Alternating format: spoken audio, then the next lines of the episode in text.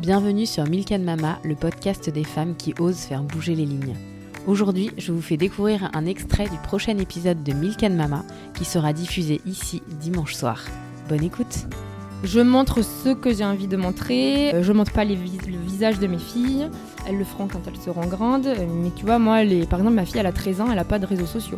Ah oui, c'est ça, ouais. C'est intéressant. Ouais, elle a pas de... Elle a un portable. Elle a un portable à l'ancienne, tu vois, où quand elle écrit un texto, ouais, là, elle écrit un message, elle met 2 heures. Et donc comme ça, elle peut m'appeler si besoin, elle a quelques copines aussi, mais elle a pas WhatsApp, elle a pas Insta, elle a pas TikTok, elle a pas tout ça. Et évidemment qu'elle aimerait, mais c'est pas un conflit de tous les jours non plus, parce qu'elle a bien compris que je ne fais pas ça pour l'embêter, mais que je fais ça pour la protéger, que ça l'empêche pas d'avoir plein d'amis, que ça nous empêche pas d'inviter ses amis à la maison, qu'elle aille dormir chez ses amis aussi. Voilà, elle est quand même libre de faire les choses des enfants de son âge.